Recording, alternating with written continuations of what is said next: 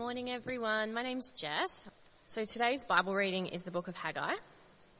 So I'm going to do my best with pronouncing these ancient names. And the Bible reading will be behind us on the screen. In the second year of King Darius, on the first day of the sixth month, the word of the Lord came through the prophet Haggai to Zerubbabel, son of Shealtiel, governor of Judah, and to Joshua, son of Jozadak, the high priest. This is what the Lord Almighty says. These people say, the time has not yet come to rebuild the Lord's house. Then the word of the Lord came through the prophet Haggai. Is it a time for you yourselves to be living in your panelled houses while this house remains a ruin? Now this is what the Lord Almighty says. Give careful thought to your ways. You have planted much, but harvested little. You eat, but never have enough. You drink, but never have your fill. You put on clothes, but are not warm. You earn wages, only to put them in a purse with holes in it. This is what the Lord Almighty says. Give careful thought to your ways. Go up into the mountains and bring down timber and build my house so that I may take pleasure in it and be honored, says the Lord. You expected much, but see, it turned out to be little. What you brought home, I blew away. Why, declares the Lord Almighty?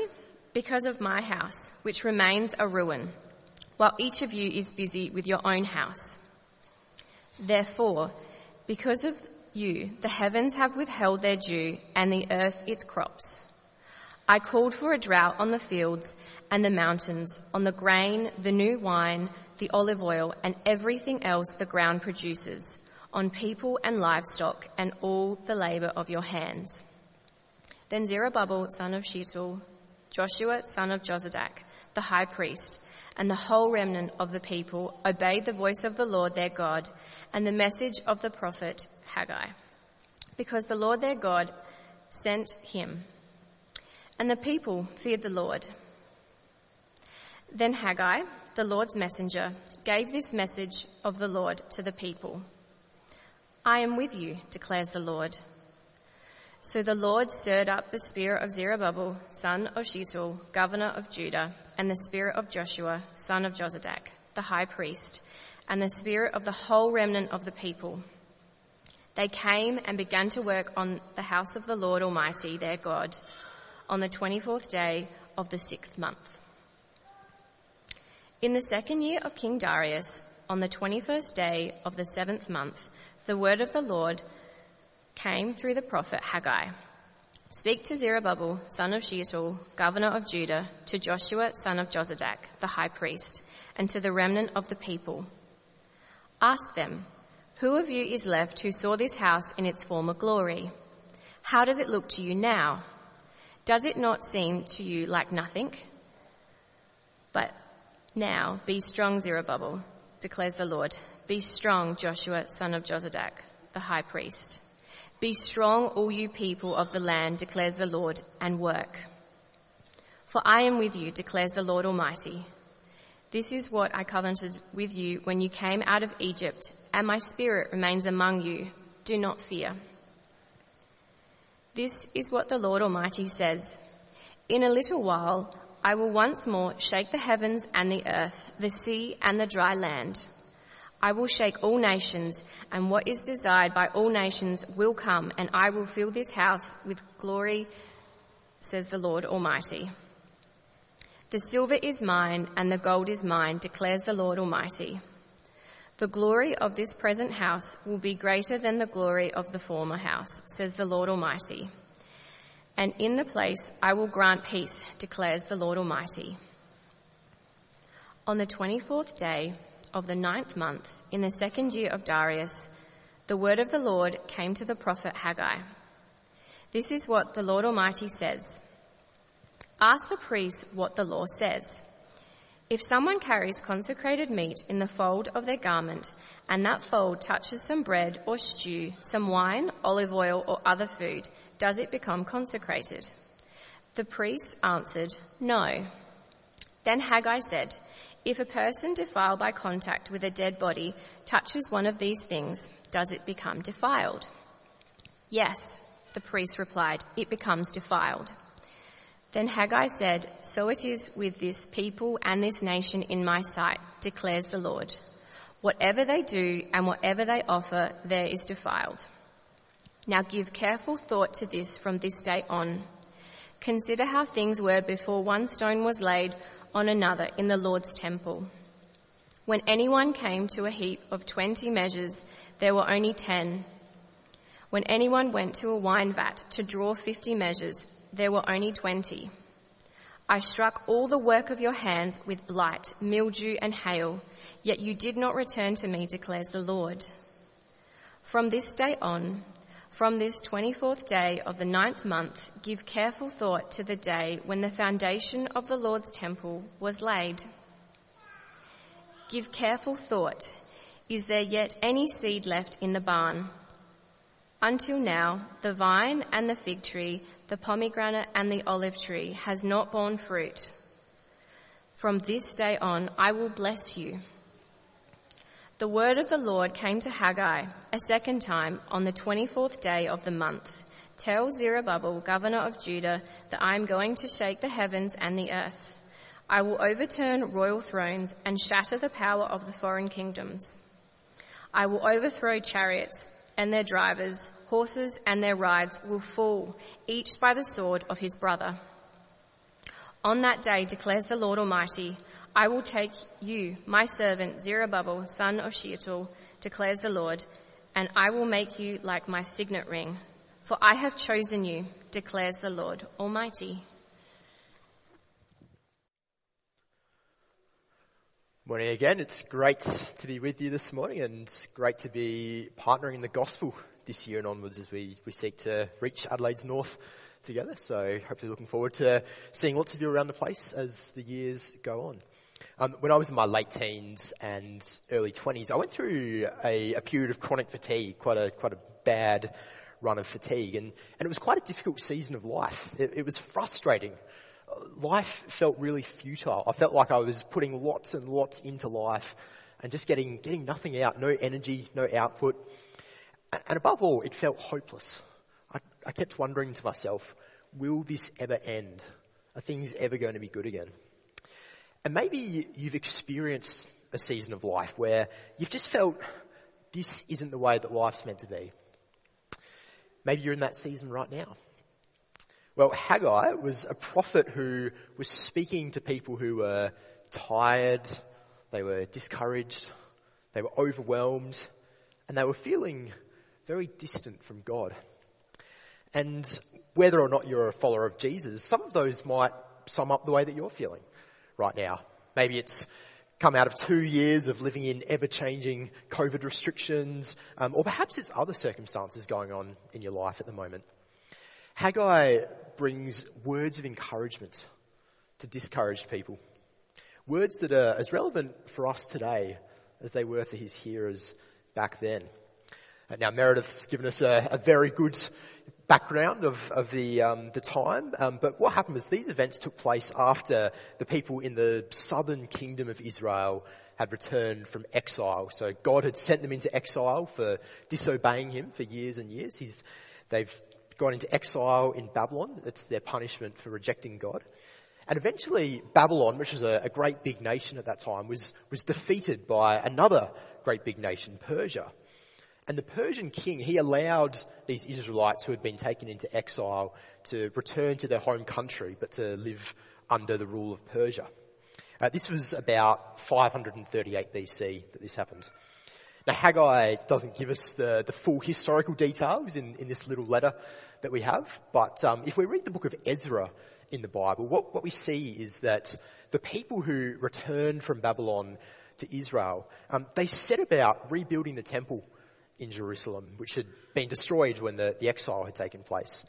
But they faced so much opposition from the enemy nations around them, so much opposition that they, they gave up and the temple lay in ruins for another 20 years or so.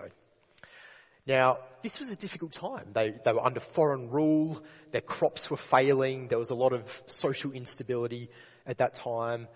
Israel was a, a weak and vulnerable nation. It was, it was really a shadow of the former strength that it used to have. And into this situation, Haggai brings the word of God. And God promises that He's with them. Despite everything that's going on, He's with them. And He's going to bless them. And He's going to reveal His glory in extraordinary ways. Uh, so there are three points that you'll see if you've downloaded the outline on the, the hub page. Three points we've got there. God's honour, God's glory, and God's blessing and rule. Um, so firstly, God's honour. Let's begin there in chapter one. God wants his people to get their priorities right. To get their priorities right by pleasing and honouring him. Um, verse 6, he points out to them the situation that they find themselves in. They're planting much, but they're harvesting little. They're eating, but they're, they're never having enough. They're drinking, but they're never having their fill. They put on clothes, but they're not warm. They earn wages, but it's never enough. And the reason, Haggai tells them, is that their priorities are wrong. They haven't rebuilt God's house, the temple. Now their reason for not rebuilding it, we see in verse 2, is that the time hasn't yet come, they say. The time hasn't yet come to rebuild the temple. Which, if you think about what's going on for them at that time, it, it seems kind of reasonable doesn't it? They've got a lot of distractions going on. They've got a famine. They've got all the other rebuilding going on. Uh, they've got enemy nations around them. They've not got a lot of money and resources. But the issue here, it's a heart issue.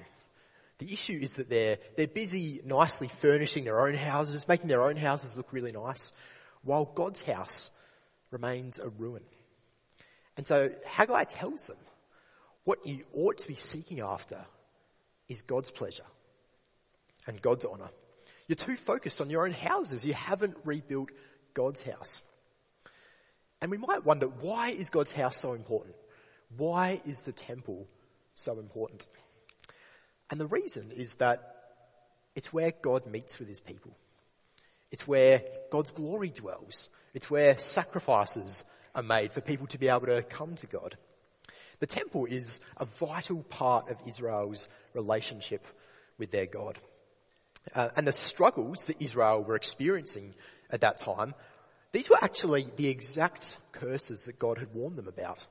Um, so we're in the book of Haggai, but if we if we rewind about a thousand years in the Bible back to the book of Deuteronomy, um, we read about when Israel have been freed from slavery in Egypt and, and they're right on the edge of the promised land. They're preparing to go into the promised land. And Moses reminds them of the, the covenant that they have with God, the relationship that they have with God. And he tells the Israelites, there's going to be great blessings for you if you obey God. But on the other hand, there are going to be severe curses if you disobey God.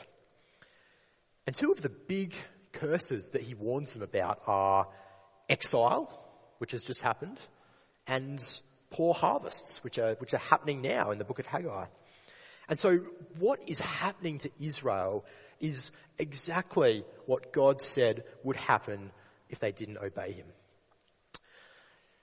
Now, we look at those Israelites back then and we, look, we see them renovating their own houses while the temple lay in ruins. And it's easy to be judgmental, isn't it? It's easy to look at them and, and say, well, what does it say about the spiritual state of this nation? That their, their own houses were looking really nice, but the temple lay in ruins. What does it say about their spiritual state that they've been back in their land for 20 years and they still haven't rebuilt the temple? And we'd be right to think that. But we have to examine our own hearts and our own lives as well. See, in, in my life, whose kingdom am I trying to build? Whose interests do I have at heart? Mine or God's? Can I honestly say that, that my time, my energy, my money, my relationships, that they're being used for God's pleasure and honor? Am I giving God my best? That's, that's the question at the heart of chapter one of Haggai. Am I giving God my best? What priority does God's honor and God's pleasure have in how I spend my money, for instance? Do I give generously? Or, or do I just give what's left over? Am I more joyful in giving money towards the, the growth of the gospel? Or, or would I prefer to, to spend money to expand my own lifestyle, to, to make myself feel more financially secure? What about my time? Does my time get poured into home renovations, online shopping, social media, planning the next holiday? Or investing in my relationship with God, my family's relationship with God, serving and, and getting involved at church? I, I was reflecting on this myself and, and what I realized was that my time is so often something that I struggle to give God my best of. You know, when, when things are busy, when the to-do list is piling up, which, which we all experience, and I, I wonder how, how I can get on top of everything. Prayer is the easiest thing to, to squeeze off the top of the to-do list. It's, it's easy just to, to squeeze it into whatever pockets of time I have available. Not deliberately, but just because there are, there are lots of tasks to get done and, and there are so many things that feel so much more productive at the time than praying or, or reading my Bible. It's not really giving God my best though, is it? It's really, it's kind of like just giving God the Turkish delights that are always left at the bottom of the, the Cadbury's favourite box at the end, or you can substitute that for whatever chocolate you don't like. Um, but committing time to prayer, even when I'm busy, that's part of what it looks like for me to prioritise God's glory, isn't it? So I wonder, what is it that you find it hard to give God your best of? What might it look like for you to, to give Him your best this week, this month, or this year? Now, I'm not trying to say that every dissatisfaction that we have in life is, is a punishment for us not, not trying to please God the way that we should. But it's human nature, isn't it, for us to, to drift towards pleasing and honouring ourselves rather than God. And we need, we need to be conscious of that. We need to make sure that we're, we're seeking to give God our best all the time. And so Haggai's first message that he brings to the people of Israel was about honouring God. And his second message is about God's glory. And this time, it's, it's not so much an instruction from God, but it's a promise that God is giving his people. Uh, so we, we, pick it up at the start of chapter 2. Uh, the people at this point, they've, they've spent the last month clearing rubble away from the temple sites and, and getting ready to, to rebuild the temple. It's the, the festival month of the Jewish calendar. So this is a month where, where they're reminded yet again that they don't have a temple to celebrate the festivals in. And all they can do is think back to the glory days of the temple when, when God dwelt there in full glory. And so you can only imagine as they're clearing that rubble away, thinking about the good old days, they must have felt so discouraged so overwhelmed. Where is God? They must have wondered. He's, he seems so far away right now. And perhaps that's kind of where you're at. Perhaps you feel like you're trying to do God's work. You're trying to put Him first and please Him and trust Him and live for Him and do what He would want you to do. But He just seems so far away. Maybe you've been praying for family and friends who, who you want to see come to Christ, but you, you're trying to invite them along to church, you're trying to have those conversations with them, but it, it just doesn't seem to get anywhere. Maybe you've been trying to pray and read your Bible and grow closer to God, but He just doesn't seem any closer. What does God tell His people in the midst of this discouraging time? Well, He tells them, be strong. Be strong and work, for I am with you. My spirit remains among you. And then in verses 6 to 9, he tells them what he's going to do. He's going to shake the heavens and the earth and fill this house with a greater glory than ever before. What Haggai doesn't tell us, but again we read it in the book of Ezra, is how God fulfills this promise, or partially at least fulfills this promise over the coming years. Uh, so what happens is that they, they begin their rebuilding of the temple and again that the enemy nations around them come and try to threaten them and discourage them from building the temple. But the Persian king, Darius, who's kind of the, the king over all of this region, he hears about this and he declares that the rebuilding costs for the temple are going to be paid for out of the royal treasury. So basically what that means is that the, the nations, the enemy nations who have been trying to prevent the temple from being built, they end up footing the bill for the rebuilding of the temple. The temple is completed about four years later and everything that was taken from the temple when it was destroyed by the Babylonians is returned back to the temple. And so God's house is finished. Not with quite the same glory that the previous temple had, but that's because there was a greater glory to come. Fast forward about 500 years and Jesus himself will come to this very temple and he'll speak of himself as being the temple. And that's because the temple represents God's presence with his people. And that's exactly who Jesus is. God with us.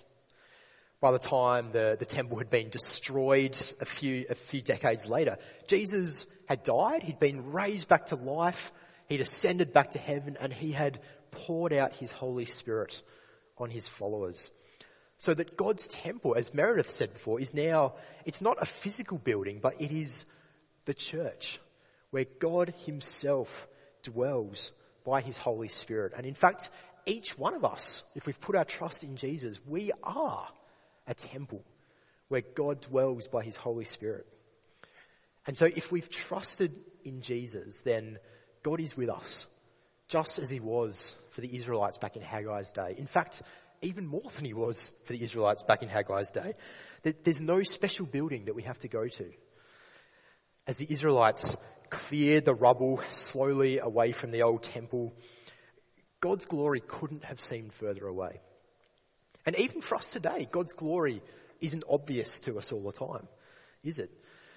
God's promise is that when Jesus returns, we're going to experience his glory in a far greater way than we could ever imagine. Even now though, God's glory is revealed to us in Jesus, our perfect, sinless Saviour, our gentle and lowly friend of sinners, our wonderful counselor, our risen, ruling King.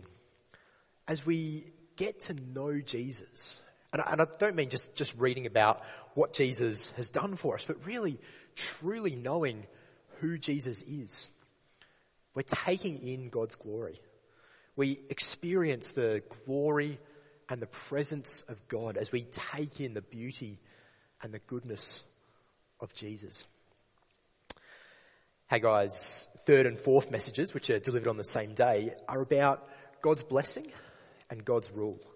Uh, so verses 11 to 14, he explains that uncleanness is more contagious than holiness. Uncleanness is more contagious than cleanness, which if COVID has taught us anything over the last couple of years, that's, that would be what it is. He's saying that you can get defiled by touching something unclean, but you can't get consecrated by touching something clean. It doesn't, it doesn't work that way. And this is a problem because under the Jewish law, um, you can become clean only the, sorry, the only way under Jewish law that you become clean after you've touched something unclean is you go to the temple and you make the right sacrifice at the temple. But there is no temple. They have no temple. And so there's no solution for their defilement. What do they do? But a turning point has happened, Haggai tells them. God's people, they have responded in faith by beginning to rebuild the temple. And so God tells them from this day onwards, mark this day, from this day onwards, things are different. Your curses will be turned into blessings. I'll bless you. It's a turning point in this relationship. The day that the foundation of the Lord's temple is laid. The covenant curses which Israel have been suffering, they're going to be replaced with blessings that would have seemed so far away to the people at that time. A day is coming, verse 22, when God will once again shake the heavens and the earth, when he will overthrow thrones and rulers, and he will make Zerubbabel, who's the governor of Judah, like his signet ring. Now the, the symbolism is probably a bit lost on us here, but a signet ring was something that a king used to, to validate documents, kind of like his, his signature. It was something that, something precious which they kept close to them at all times. Maybe a mobile phone is probably the, the closest example we can think of today. Now, Zerubbabel never reached particularly great heights as a, as a king. We don't sort of see him reaching this sort of glory. But one of his descendants will be exalted on that final day when all other rulers are overthrown. Uh, if we read the first few verses of Matthew's gospel, we, we read that Jesus descended from Zerubbabel's family line. Jesus came as the great king, the great servant. And through his death, he made the perfect, undefiled offering to God that Israel couldn't. And that we couldn't as well. See, the fact is that everything that we do for God is defiled. It's stained with a desire for our own pleasure and our own honour rather than God's. In fact, that's, that's basically what, what sin is, what the Bible calls sin. It's seeking my own pleasure and my own honour rather than God's. Alicia and I have got quite different standards on how a bed ought to be made. A, while ago, I was wanting to, to please her, and so I thought, oh, look, I'll, I'll make the bed for her. She always, she always likes that. And so I knew she was pretty fussy about it. I knew she was a bit more fussy than I was, and so I sweated over it for, for what felt like hours. I got the, the sheets perfectly lined up. I got the pillowcases in perfectly. I got the folds nice and tight. You could have bounced a tennis ball off it by the time I was done. And I thought, she's going to love this. And so Alicia's walked in and I'm just preparing myself to accept the compliments. And she's walked in, she's looked at the bed and she said, oh, honey, you tried to make the bed. Yes, my intent might have been noble, but even the best of my efforts fell short. And in the same way, we can't satisfy God's perfect standards by our own work. And if you're here this morning and you're, just checking church out, maybe, maybe just checking out what Christianity is all about, this, this is so important to understand. We don't go through life just ticking off God's expectations of us. We fall on His mercy. And it's only by His mercy that we receive His blessings. Now we might read chapter one of Haggai and, and might think that it's saying that if I do enough to, to please and to honour God, He'll reverse the bad circumstances of my life and, and He'll make me prosper. But the thing is, the, the blessings that God gives us today, they're not good rainfall, freedom from our enemies, wealth, that sort of thing. Those are promises under the old covenant. God might give us those things, He might not. But through Jesus, we've been brought into a new covenant. And the blessings that God promises us under this new covenant are forgiveness of our sins, the Holy Spirit, everlasting life with Jesus, and an unending life to come with none of the pains or the frustrations that we experience today. This is greater than any material blessing that we can have.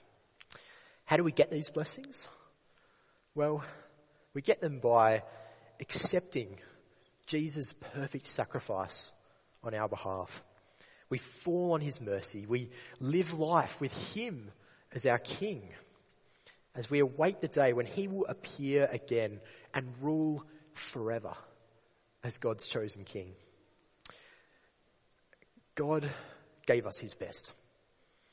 God gave us his best. He gave us his own son, Jesus, to die in our place, to free us from the guilt of sin. That's how much God loves us. And when we realize that, when we, when we realize just how much God loves us, giving him our best won't be a grudging duty. It'll be our greatest pleasure. It'll be a joyful response.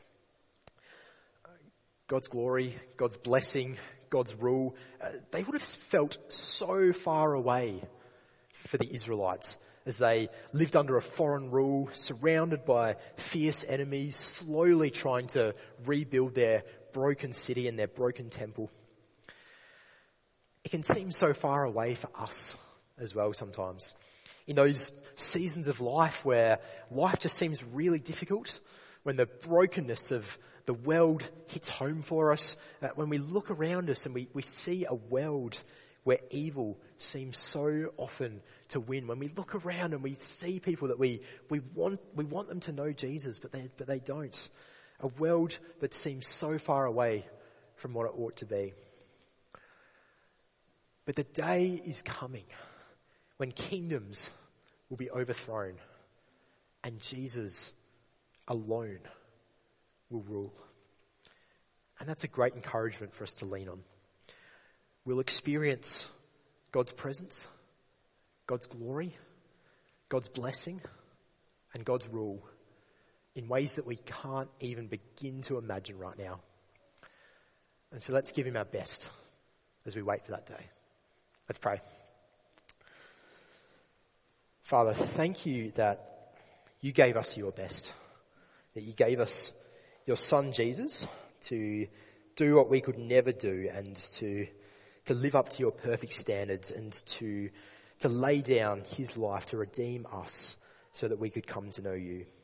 And we thank you that we aren't saved and we, we don't have the assurance of hope because of the good things that we do and the ways that we please you, but because Jesus has done what we couldn't. And so we pray during the discouraging times of life, particularly during those times when you might feel far away to us, please help us to remember this, to remember what you've done for us through Jesus, to remember your faithfulness to your people, and for our hope at all times to be in you. As we await the day when we will sit under your rule, when we will enjoy your presence and your blessing and your rule and your glory in their fullness. Uh, please help us as we think of your love for us to give you our best joyfully day by day. Amen.